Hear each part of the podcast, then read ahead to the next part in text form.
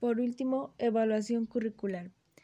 Frida Díaz Barriga propone la evaluación de un plan de estudios después de su implementación, pues se valora el nivel de satisfacción que se obtuvo durante y después